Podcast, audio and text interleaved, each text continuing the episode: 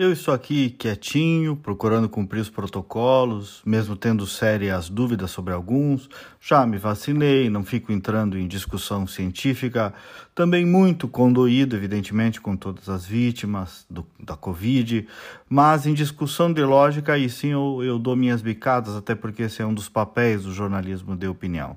E uma das perguntas técnico-lógicas, digamos assim, é a seguinte: até quando nós vamos continuar usando máscara? Usando máscara para sair à rua, para correr, para ir num parque, para tudo.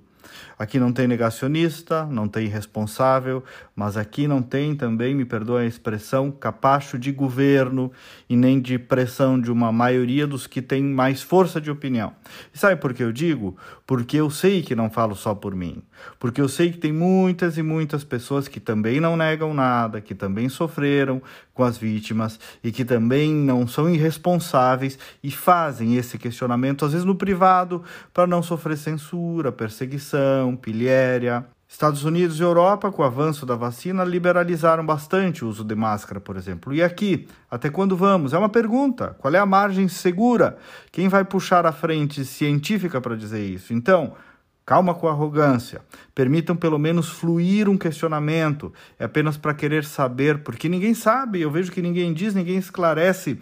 E essa pergunta que faço, repito com total responsabilidade, vem do Zé Povo, que muitas vezes não tem microfone, que quer apenas voltar a sentir o ar batendo no rosto, sem que isso possa, óbvio, eh, gerar algum risco a outra pessoa.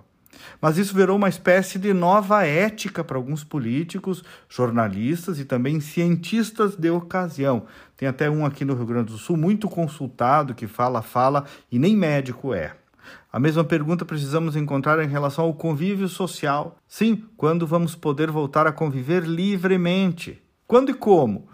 Com 70%, 80% da população vacinada com a segunda dose? Aí ou nunca mais? Nós precisaremos chegar a um ponto de consenso no país sobre essas questões. E não vejo clareza, como eu disse, e nem mesmo abordagem sobre isso. Será?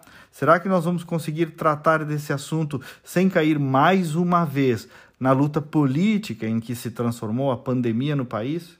Eu, perdoem, sigo pessimista, infelizmente. Até porque já tem toda uma onda aí de obrigação do tal passaporte sanitário quando até a OMS não é taxativa a respeito disso.